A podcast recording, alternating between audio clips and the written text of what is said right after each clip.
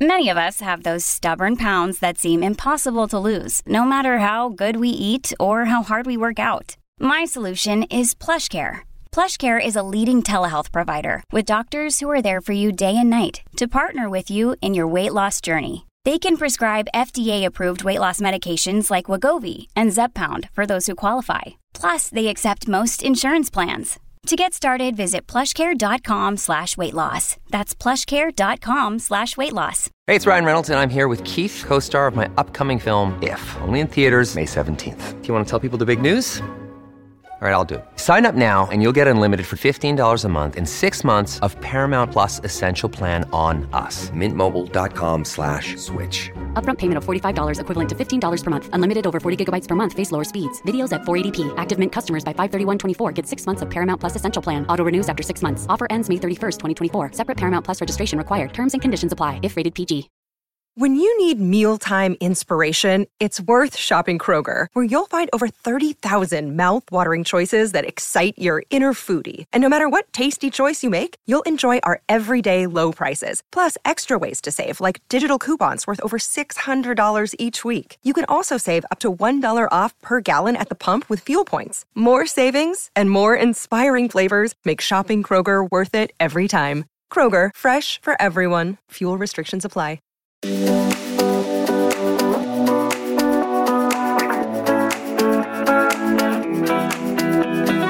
I'm Alice Living, best-selling author, personal trainer and host of Give Me Strength, where we discuss the positives of living a stronger life physically and mentally with the hope to inspire you to do the same. Welcome to Give Me Strength. I am joined today by the founder of one of my favourite brands, Neom. Now, this is a brand that is so synonymous with well-being and with a founder that lives every pillar of its core foundations that it was built on. Nicola Elliott is someone whose path I've crossed with many times, who I absolutely adore, and is someone who I massively look up to in the business sense. You know, she's achieved so much. So I'm really excited to have her here to talk about being a female founder, about the highs and lows of running a business whilst being a mum as well, and how she stays positive and well amongst it all. So Nicola, welcome to the podcast. It's so lovely to see your face via Zoom, but still lovely to see your face. Thank you, my love. Thank you. How are you doing today? I'm fine, thank you. I'm not a January fan. It's always roll on March for me. I like spring, but we're all doing our best to get through it, aren't we? So exactly. And look, I started the conversation by saying that you are the co-founder of Neom. That's right. It's a brand that I'm sure most people listening to this podcast will know. Like I said, it's so synonymous with well-being. It's a brand that I have seen you hustle hard on, shall I say, for many years. You know, if I think back to when we first met, it feels like such a journey that you and I have both been on. But, you know, I remember us sitting in your store on the King's Road. Yes. And doing a live stream for, was it like QVC we did or something, where we were like talking through the products? I do remember that. I do remember you thinking you had amazing hair and skin and a really lovely dress from Ghost on. Yes, I did. I remember. And you said that Ghost is really upping its game. And I ended up going and buying two dresses from there. You're like, that, you know, it's like one of those brands that's really well made, but actually really flattering, but just the right level of cool. And I was a bit like, Ghost? No, I've not thought of that for ages. Yeah. And then I ended up going bang. And then they did the collab with Marks & Spencer's. This is so off topic, isn't it? But anyway, those little things in life where you get a really great dress and it doesn't cost you an absolute arm and a leg, they're wins. I'm gonna add fashion influencer into your bio. Look, I think that, like I said, when we think of Neom, you know, I think of it being very focused around well-being. And so when I think of the origins of how it started, it's really interesting for me that, you know, I don't know too much about actually how you founded the business. What was the situation that you found yourself in that led to starting a brand that is so well-being focused? You know, when I was reading your kind of bio beforehand, you know, learning that you were a journalist before was something that I had no idea about. So talk to me about founding Neom. Where did it all start? Yeah, it's interesting because obviously it's such a hot topic, well-being, which is a great thing, I think, for everyone. And us as a brand, you know, people are interested, they're understanding the importance of it, they're talking about it. It's good. But 18 years ago, when when we founded Neom, this was really ahead of the curve, and it's painfully so, actually, from a business point of view, because trying to explain the concept and get people interested in the concept in the UK it was a hard task. And naturals, you know, a big part of the products working as well-being products was that we were using only natural essential oils. That was also hard. This was the time of the cosmeceutical. So it was really quite groundbreaking. And so I started because I was a journalist, as you say, for years. I loved it, was brilliant. Most of my friends to this day are friends that I made through working on the magazines. But I started suffering from really bad anxiety. And again, people weren't talking about anxiety the way they are now. You know, it wasn't, you were anxious if you felt a bit nervous before you went on stage. Do you know what I mean? That was the context of which you would use that word. There was no knowledge of it. There was no help around. There was nothing. Yet I remember having awful panic attacks and thinking I was having heart attacks. And my life was just really, really, really hectic. And quite often now when we talk about anxiety, typically it's something, you know, maybe someone has gone through something particularly traumatic or stumbled across a really difficult period in their life. That wasn't the case for me. I think I was literally just shoving too much in. You know, being 25, again, this was a time when no one went to the gym. You didn't get out and see the sunlight in the morning. I was working UK hours, then New York hours, then LA hours, on a plane all the time. I lived on pasta pesto. I mean, this was the norm. This is like 2005, right? And so I was shoving too much in, and I ended up having really bad anxiety. And kind of the light bulb moment, or the first of many light bulb moments for Neom, was very much me sort of thinking, I've got to look after myself. It wasn't about starting a business. And that was hard to get those resources. There was one crusty, you know, sort of health food shop at the top of the road with an old banana and a bucket outside and some nuts. And in the back, there was like some lavender oil. I was like, you know, the height of my inspiration. Crusty is an interesting word choice there, but I love it. There is no better word choice. The friends of mine who were beauty journalists were like, what are you talking about, natural products? No one's interested in that. Everyone's interested in doctor brands. So none of them were on board. And so it wasn't really about a business. It was about, you know, how can I help myself? And during a period of about a year, I retrained as a nutritionist. I retrained as an aromatherapist. I was just taking small steps, I suppose, to make myself feel better. My mum, who's a bit of a northern, no-nonsense woman, was sort of, you know, you've got to look after yourself. You're like, move, see the sunlight, eat foods that, you know, are more than a pasta pesto thing. And so I spent this year thinking, yeah, I'm kind of interested in this and how I can help myself. So that was the first sort of start, the inclination of Neom, incarnation, I should say. Second part was me sort of looking around, I think, and noticing that everyone around me seemed to suffer from, I mean, mine anxiety was obviously caused from stress and doing too much, not looking after myself. But then, you know, people with sleep issues, people with energy issues, people with mood imbalances. And I thought, my God, those three plus the stress, they are the pillars of good health. And I was shocked and surprised by how many people seem to suffer from, if not one, two or three or even four of those issues. And actually they were the bedrock of you getting your well-being in check. So that was sort of almost light bulb number two, if you like.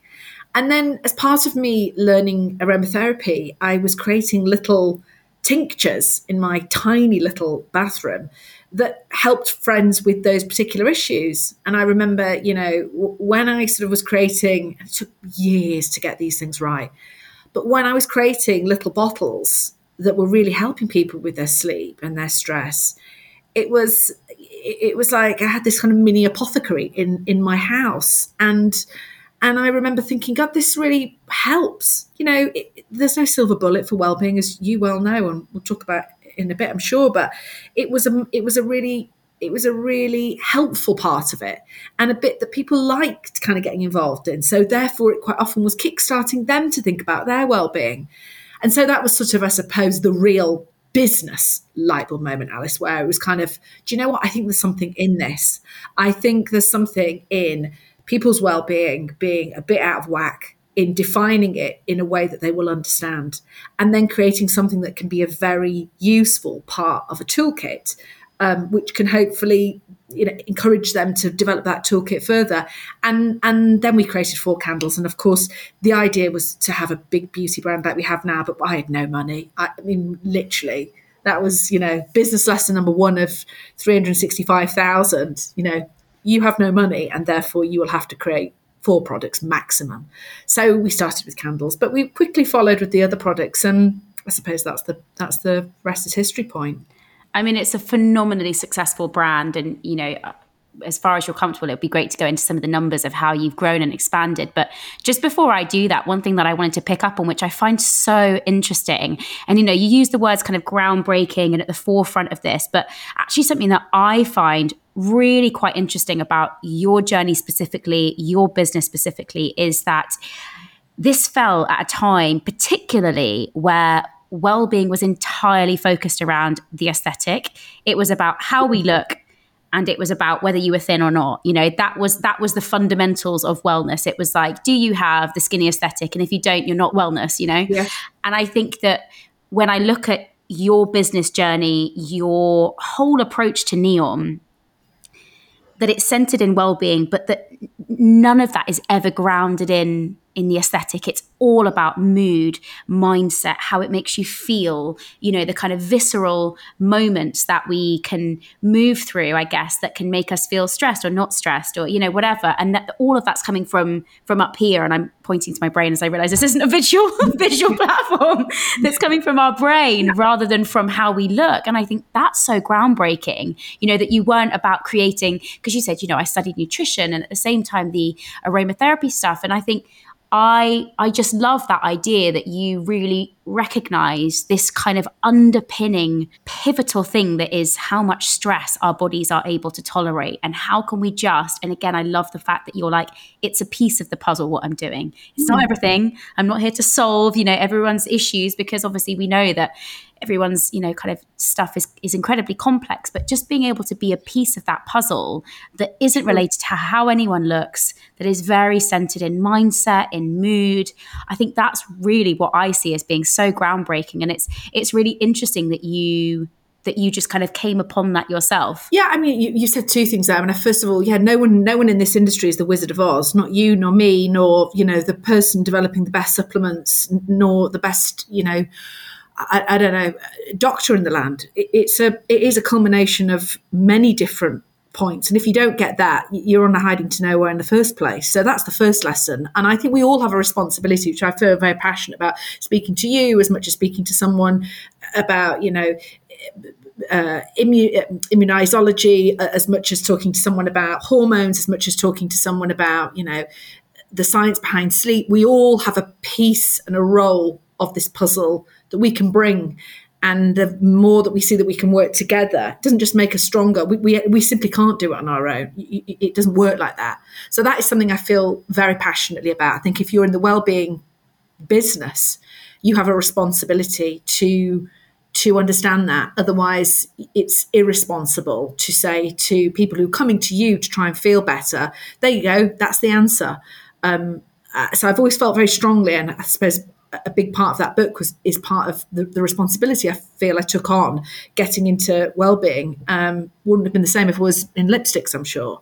But to your point about the looks, I suppose the reason why people saw looks more as the sort of as the end game, and that being about well-being, because fundamentally you believe that was the end goal, was to look good, and therefore if you looked good then you felt good. My feeling personally has always been, look, I want to look as best that I can, as much as the next person, hands up, of course.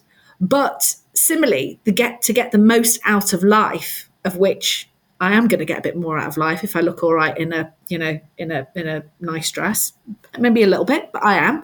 But to squeeze the lemon much further, it means going a lot deeper. It means me learning as much as I can. It means me experiencing as much as I can. It means me understanding as much as I can. It means me being able to access life in all the different ways, looking good in a dress being one of, 100. And so for that to work, you've got to feel good inside, because I can't do any of those things and get to my ultimate goal if I don't feel my best.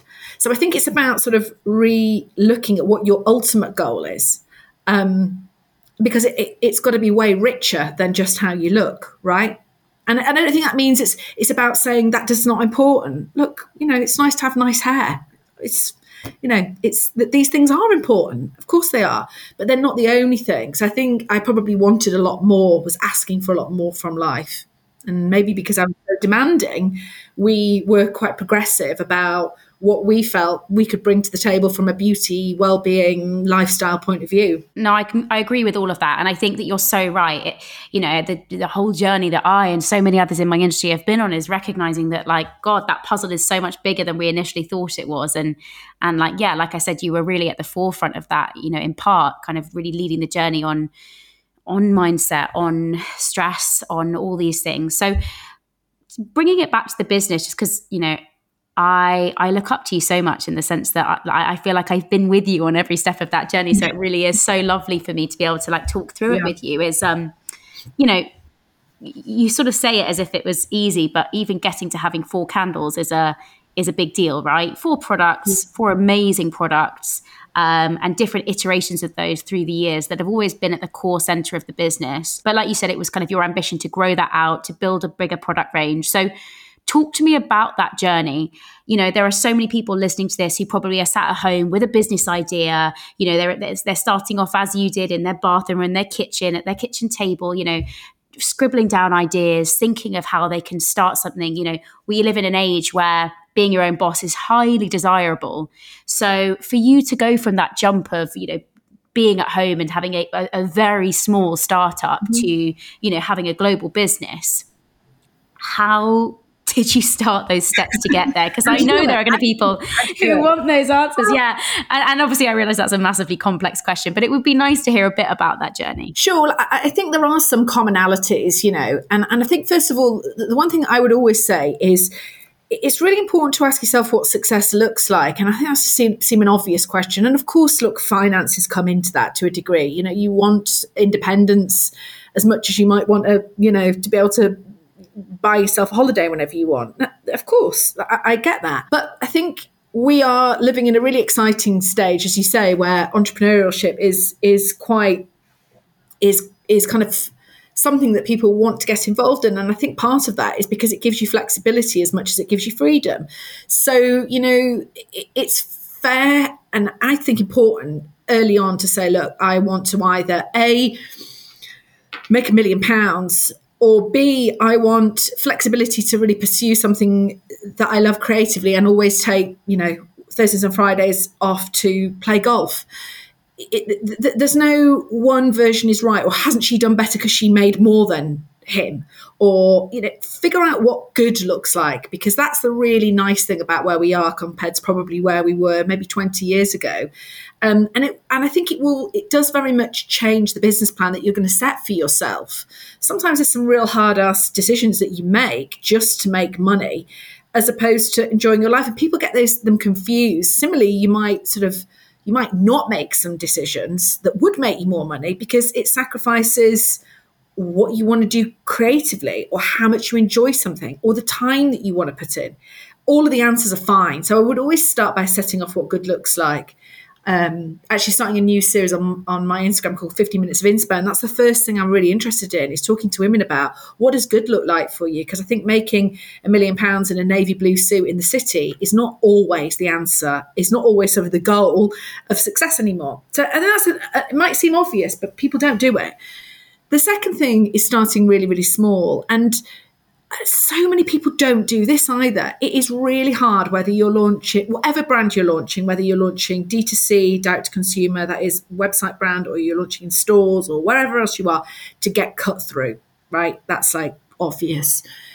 But getting cut through with a really exciting product, service, or idea when it is very simple and a very sharp story, if you like, is so much easier when you've got 1, 2, 3, 4 products, because you've got to really. People haven't got time to listen to you. They don't think they need something. They probably don't need something.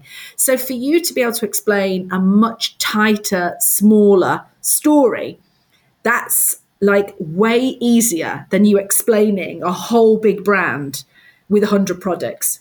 So even if someone says to you, I'll give you a load of cash to start a business, even in that scenario, and my stopper was the money, but with hindsight, even if I was starting something tomorrow, I would start with just a product or two or three or four, because then you can get that cut through and you can explain that story a lot better. And the other thing is you can then test and learn. We've changed so much since we started. Words resonate. They don't resonate. People are more excited by something than you thought. They're less excited. Something's too complicated. Something doesn't quite smell the way that, you know, other people like as much as you. All of these things. If you can get a product out there or a service out there and then test and learn, it's absolutely the best way to go about things. And people are nervous about that because that essentially means going out with something that probably isn't fully formed and probably is, you know, 80% and done type scenario than something that you think is perfect. But that's great. That's really, really good, because if it's not quite done, then again, you allow yourself that flexibility and that freedom as time goes on to refine it, iterate it, grow it, develop it alongside your customers. So I think there are two things that I would always say are really, really good bits of advice for if you're starting something, and things that, you know, maybe I did a bit of, but I didn't really understand the importance of back then. Does that answer your question? It really does. And I think that one of the things that came up for me there was really about that feedback loop. You know, when you're starting a business, when you are trying to do something that is D2C or other, but you're customer facing, you're wanting people to buy something from you, whether that be a service or a product. You know, how critical is that customer feedback?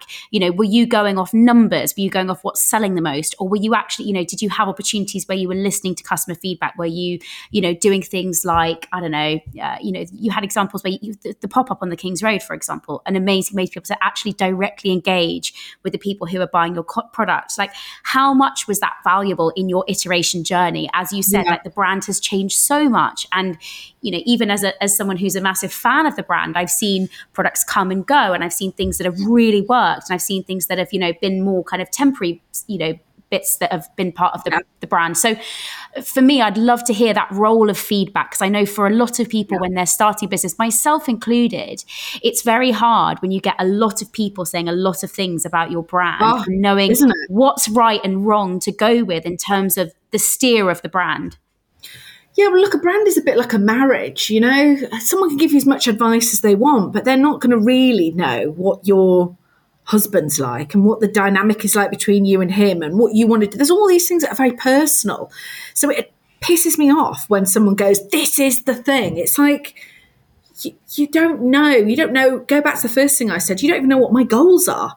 You know, I might rather make £20,000 a year and have a nice easy life of 3-hour lunches as opposed to making, you know, double that and working 16-hour days. So how is your advice, right, if you don't know where I'm going to? So you got to know you is the first thing, and what you're doing and where you're going.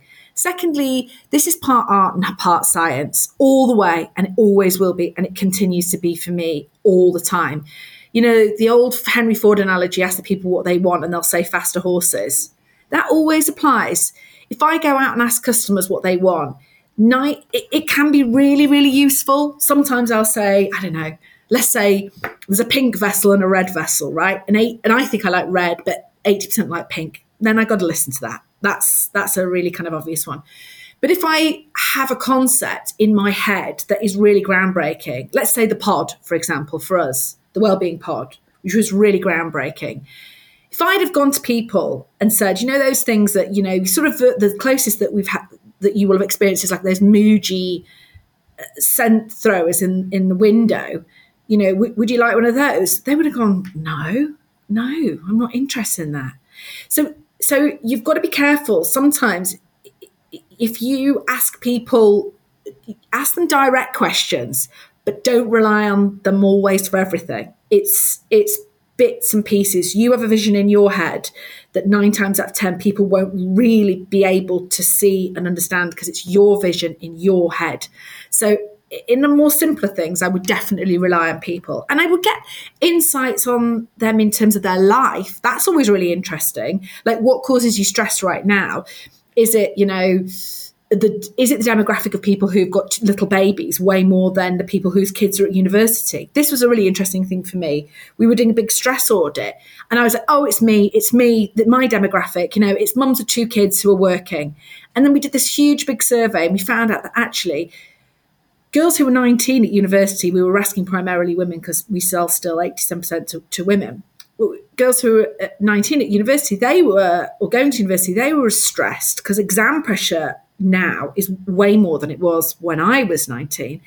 Then we got these mums who were like late 60s, and they were stressed more than ever because they're now looking after their grandchildren more than we were probably looked after by our grandmothers.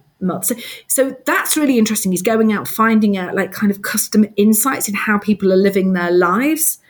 But you've got to join those dots a bit together. And then sort of finally, what I would say is, this is never going to work if you don't go in knowing that your failure rate is going to be pretty high, because you have to launch things knowing that, you know, one will fly, one will be okay, one will be a bit of a flop, there or thereabouts. Because if it doesn't go and it doesn't launch, you're never going to see. So you have to get comfortable with the fact that, you know, those things aren't always going to fly. Otherwise, you'd not launch anything, would you? We'll be back after this. Welcome back to Give Me Strength.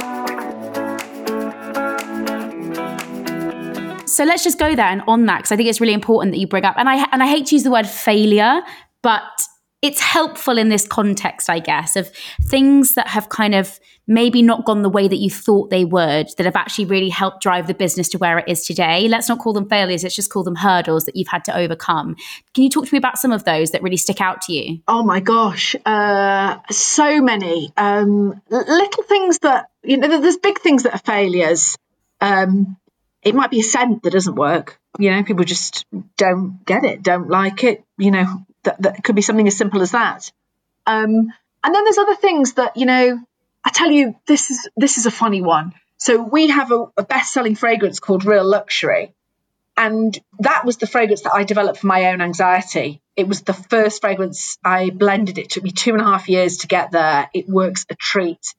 And I called it different things through the iteration. I called it initially For Women because, you know, I felt there was a hormonal issue at play with my anxiety at the time.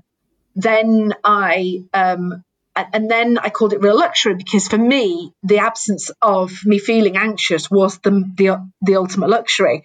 But it's always, and then it became a best-selling fragrance, right? It's like one of the things I'm proudest of, because not only does it help anxiety, but it also, it smells really sophisticated for a natural blend. As I say, it's got 24 essential oils in there, so it's a really lovely kind of cashmere blanket. But we call it Real Luxury, and to this day it's difficult because I should have called it something more about de-stressing, but I didn't. And then we got huge success with it, and then it was hard to go back, and then we never changed the name of it, and now it's such a bestseller. I would be far too scared to change the name of it because the audience that we have know it and love it. But it's a mistake, right? It was a mistake. But it was a mistake that, you know, we bent to and we twisted and we lived with, and, you know, whatever. Yeah, we're not going to die from it. So it's like there's mistakes where you go, people just didn't like that, the vessel for a hand wash.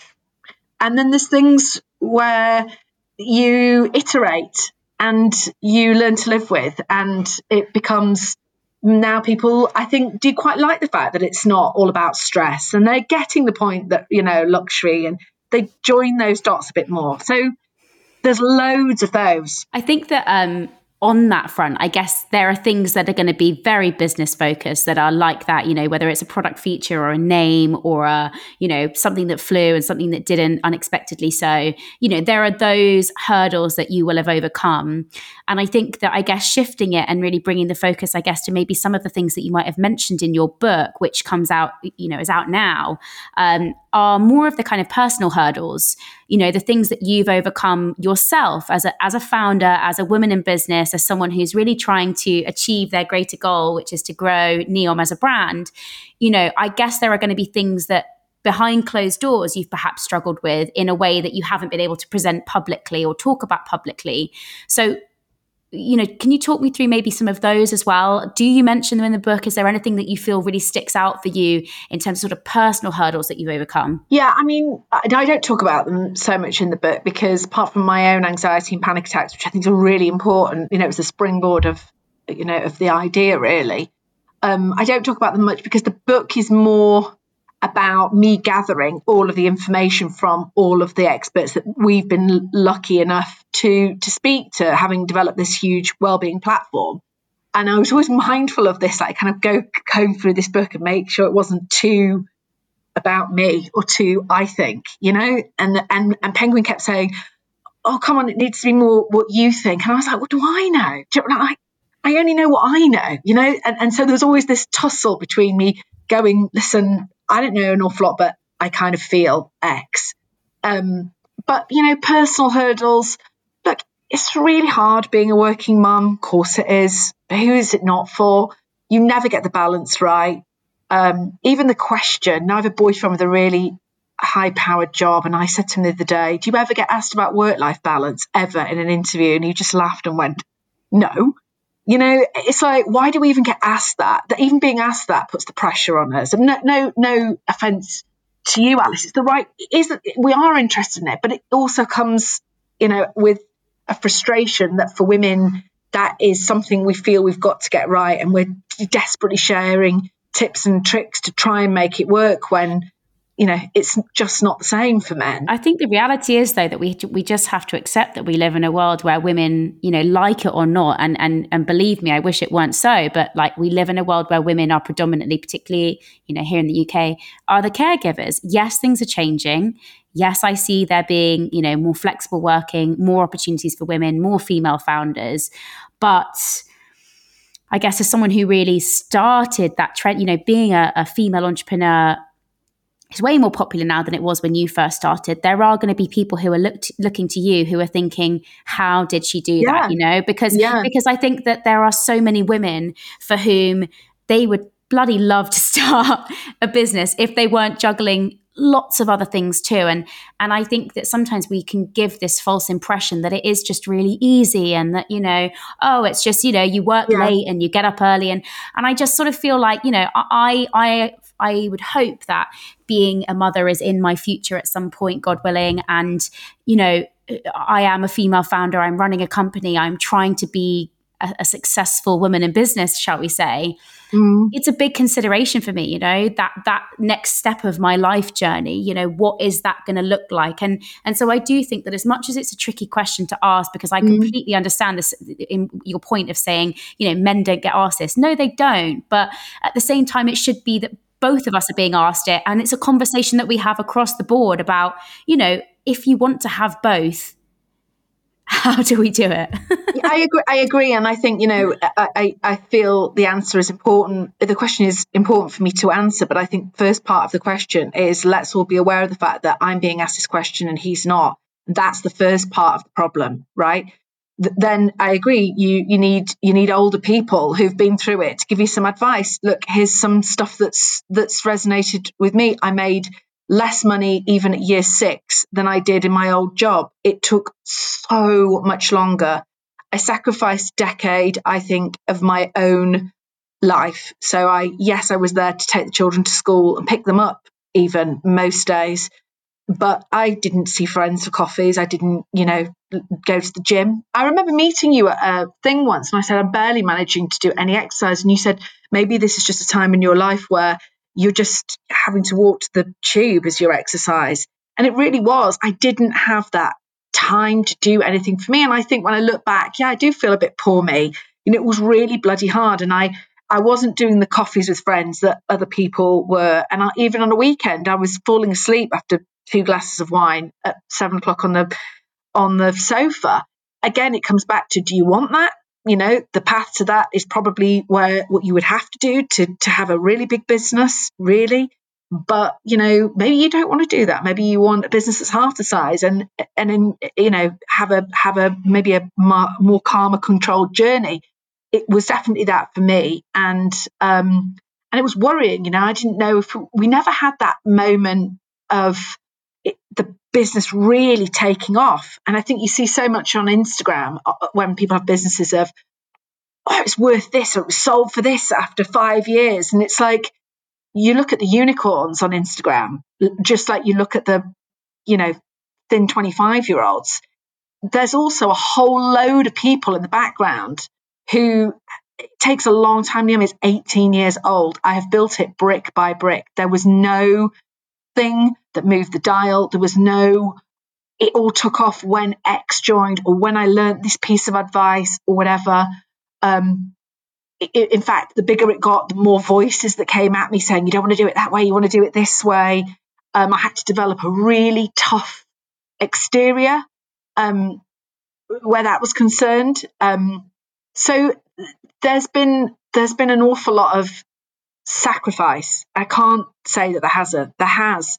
And I think I was absolutely adamant of where I wanted to go and what kind of a life that I wanted to make. And I had no fallback. I think that probably made things harder in the short term for me, but maybe was what spurred me on. I didn't have, you know, I had nowhere to go if this wasn't going to work. You know, we had to make money. So maybe that pushed me on as well. But no, it wasn't easy. And I totally can see that people need to see those examples of people who don't just go, yay, just do it. You know, come on. Yeah. It's all for the taking. It's not as simple as that, of course. And I think alongside that journey, and, you know, I love hearing you say the reality of what growing a super successful business is like, because that is the narrative that I think a lot of us need to hear. But I guess alongside all of that, you will have developed and honed your own approach to prioritizing what you initially started the business to focus on, which was your own well-being. You've gone on to write your new book, which is about the 4 ways to well-being. Talk to me about what the book is a kind of journey of and what people can expect inside of it.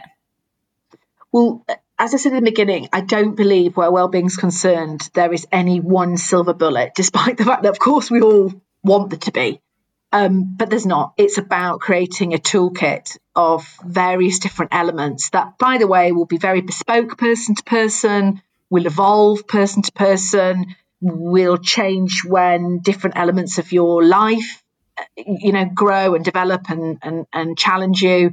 So I think understanding that is kind of key, and I wanted to make that point, but I also simultaneously wanted to give people some kind of structure, because I do think people sort of, you know, are nervous about how they start that wellbeing journey, and so we define it obviously as we do with all products at Neom: better sleep, less stress, boosting your energy, lifting your mood. And then we sort of, I wanted this book to be a dip in, dip out way of creating that sort of toolkit.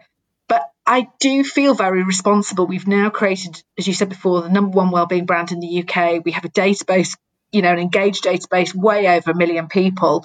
And they're coming to us for help with those issues.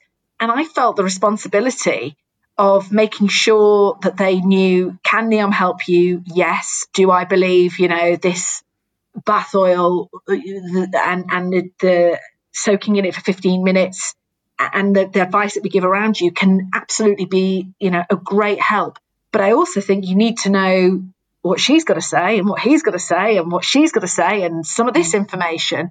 So I did feel if I was going to work in this arena and I was going to build this big platform of all these people asking me, it was my responsibility to also signpost other pieces of advice. And in our stores, you know, I always make sure that the sales training that we do is quite brief, actually. But I always make sure when one of the salespeople in the store gets someone a wellbeing toolkit together, as they leave, they also have a piece of wellbeing advice that they will give them. It might be, hey, you know what? This book's brilliant on the subject of sleep. It's just come out. Or I'm also making sure I'm taking vitamin D right now, and here's a great brand or something. So it becomes this sort of much richer conversation. And so the book was hugely born, I think, out of my own feeling of responsibility where that was concerned. And also, like, I get access to the best wellbeing experts because of that platform. And so in my role as a magazine editor, I love that. I love asking those people and taking a bit of your advice and their advice and sort of cherry picking through the real kind of meat on the bone, so to speak. And so, yeah, I thought, why not write a book? And talk to me about some of the experts that are involved. So I'm guessing sleep, like you described the 4 pillars of Neom there, which is actually really helpful for people to understand, because I know that this is also about your kind of 4 pillars to wellbeing. So who are some of the experts that you got involved and what do they cover? So I did this brilliant piece of work the year before last with this amazing guy called Nick Whitten, who's a sleep expert. And we created the 11 golden rules for sleep. And he worked an awful lot with Oxford University on the latest data and science about sleep. And so I wanted him to come in and talk to me about those 11 golden rules. I love Anxiety Josh. I think you've spoken to him before, haven't you? Such a lovely guy. But, you know, about real anxiety and sort of, you know, a bit of a 101, I suppose, if you're suffering it or someone in your family is, and what to do about that. I also, on the sort of, you know, more softer side, I suppose, of that, wanted to speak to Susie Redding, who is a therapist that I use so much at Neom. I just really like her take on life. And she talks about micro moments of stress that she can, micro moments of de-stressing during the day, so you can actually teach your body to de-stress and in turn have a better night's sleep. I wanted to talk to many nutritional experts, everything from immune boosting soups right through to, you know, a real kind of quite a decent chunk of information on food and how that can affect your well, all aspects of your well-being, really. I speak to supplement experts. I'm a real stickler for making sure that you know a couple of decent supplement brands and you tin off the rest, because that industry is like the Wild West, in my opinion. So a couple of my favourite founders who have got really good brands talking about supplements, when you would supplement, why you would supplement. It's a bit of a pit stop on that. Very interested in a lot of the data coming out about positive psychology, gratitude, you know, the vast majority of information about happiness has come to light in the last 5 years, because that's, we've only just recently given a damn about it and therefore put money into that and invested into that science. And there's some amazing information about how you can positively impact your mood. And so there's an awful lot of that kind of behavioural science in there. It's a bit of a real melting pot of all the best stuff that I think, of course, essential oils are in there. There's some bits and pieces. There's some, you know, if I was to use a Neom product for this, what would I use it? How would I use it? How would I use it as part of my toolkit? But there's not an awful lot. You know, it's, again, it's probably, and it's very much an 80-20 approach. It's hopefully my no-nonsense tone of voice. It's also quite realistic all the way through. It's not really written for an evangelist. That's not me. I am very much half a bottle of wine on a Friday night kind of girl. And so it's written for those kind of people who, you know, want to make themselves feel the best, but actually have that sort of balanced lifestyle as well. And I think what's really important with that is that, you know, most of us could do with little changes here and there. I think it's often this huge pressure when people say, I want to feel better in myself. I think they need to kind of like overhaul their entire life and change everything and, you know, throw out their entire kitchen. And I remember one of the conversations that I'd have a lot with my clients, and even now when I, you know, speak to people, it's very much about kind of those small changes that can add up to making a big difference, rather than these like big changes that feel like such a huge life shift that are sometimes much more difficult to stick to and adhere to in the long term. And totally. I love this idea of it being something that you can kind of dip in and out of. You know, maybe one week I'm struggling with anxiety, the next month it might be that I'm not sleeping well. You know, that it's that kind of accessible little bite-sized bits of information that aren't changing your whole life. It's just Absolutely. Little bits here and there that can make a big difference. And quite often those things spark things off. I mean, you know, I hadn't moved an awful lot last week because it was just a really crazy busy week, you know, first week back after Christmas. And I did one of your, you know, 10-minute sort of, I don't know what you'd call it, but it was like a squatting thing. Love it. Well, you know, I just thought I can do this in the kitchen. And so I did it.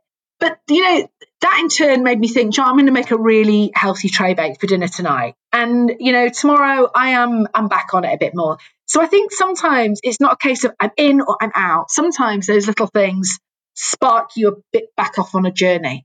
And I also think making well-being something that's lovely and you like and is a nice element of your life. Well, it's quite important to have nice, athleisure wear, right? Because then you kind of want to do it. It shouldn't be something. Again, in the realms of sort of 10, 20 years ago, it was like, oh, a thing to do, go to like a real, walk in the cold to a real horrible manly gym and then, drink some disgusting, protein shake from crusty health food shop.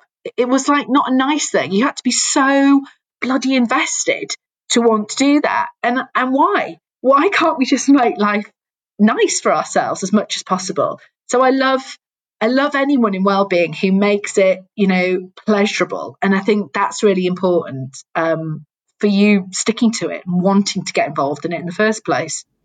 Definitely. Look, I'm so excited to read the book properly. I've had a little dip in because I know you sent me a copy and thank you so much for that. But I'm really excited to kind of read it cover to cover and really get the most from it. I guess drawing to a close our chat, one of the things that I'm really keen to hear from you on, and, we've spoken about sort of hurdles and things that you've overcome and really, I guess, understood your journey to creating such a successful business. But, looking back on your on your kind of journey with Neom in particular, is there anything that you would do differently? Is there anything that you look back on, maybe that's from a personal perspective or from a business perspective, that you would do differently? Oh, so many things, Alice. Like, people go, no regrets. Like, are you joking? I'd have done so many things differently, but I think in the time, it ends up sort of writing itself.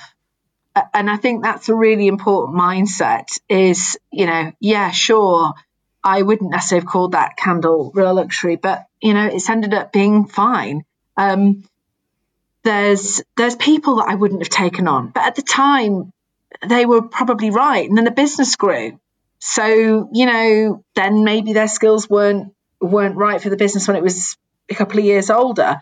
We had an office in London and we had an office in Harrogate. It's like, why do we open the office in London? We could open it in Harrogate and it's cheaper to run. And then it was like, well, the skill set's not there. So there's so many mistakes but they're not mistakes forever. They're mistakes for at that time, or they're things that you need to change. That's how I sort of reframe it. And I think you have to look at them as that. They are things that you will become wrong.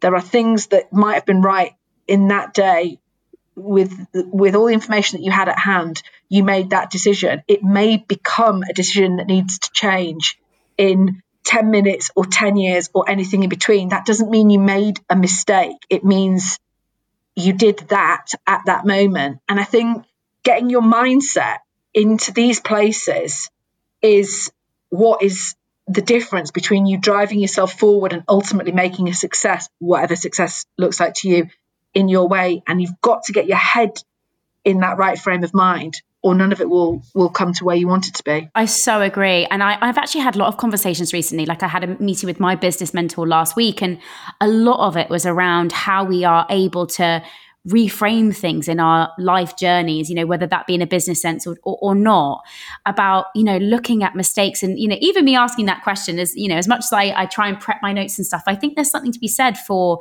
language that we use around things that might have not gone the way that we wanted to, or looking back. And, I've got so many things, Nicola, if I were to sit here and list all of the things that I've done wrong in the journey to where I am now, and a lot of them nobody knows about, a lot of them are things that you deal with privately, you don't really talk about. I've had so many failed ventures and whatever. And, even the whole Clean Eating Alice thing, I look back on that now and there's so much to unpack there in terms of what went wrong. But also I'm still sat here doing it today. And there was so much that went right at the same time. It was the most amazing building block for you. Just because you didn't stay on exactly that trajectory, that's not a fail. That's a successful building block.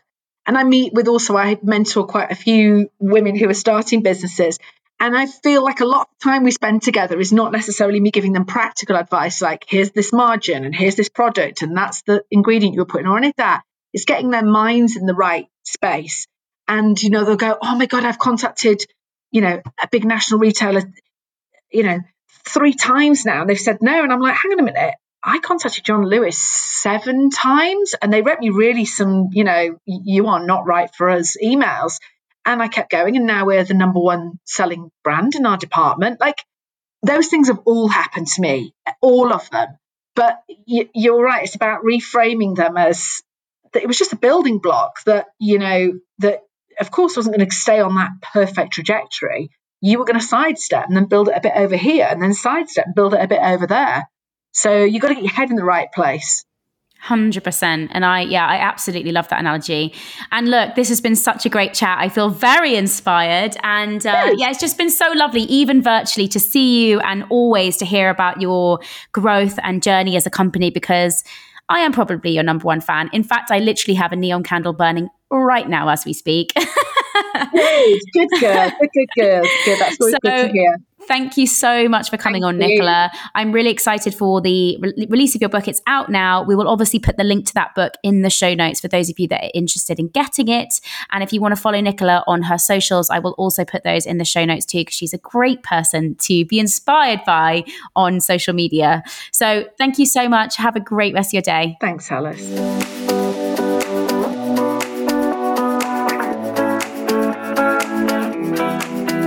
Thank you so much for listening. I really hope you enjoyed that episode. I would love it if you could take some time to rate, review, and follow the podcast, as it really helps others to find it. We have a new episode dropping each week, so this will also ensure you don't miss out.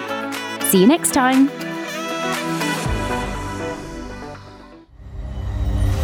Insanity Group.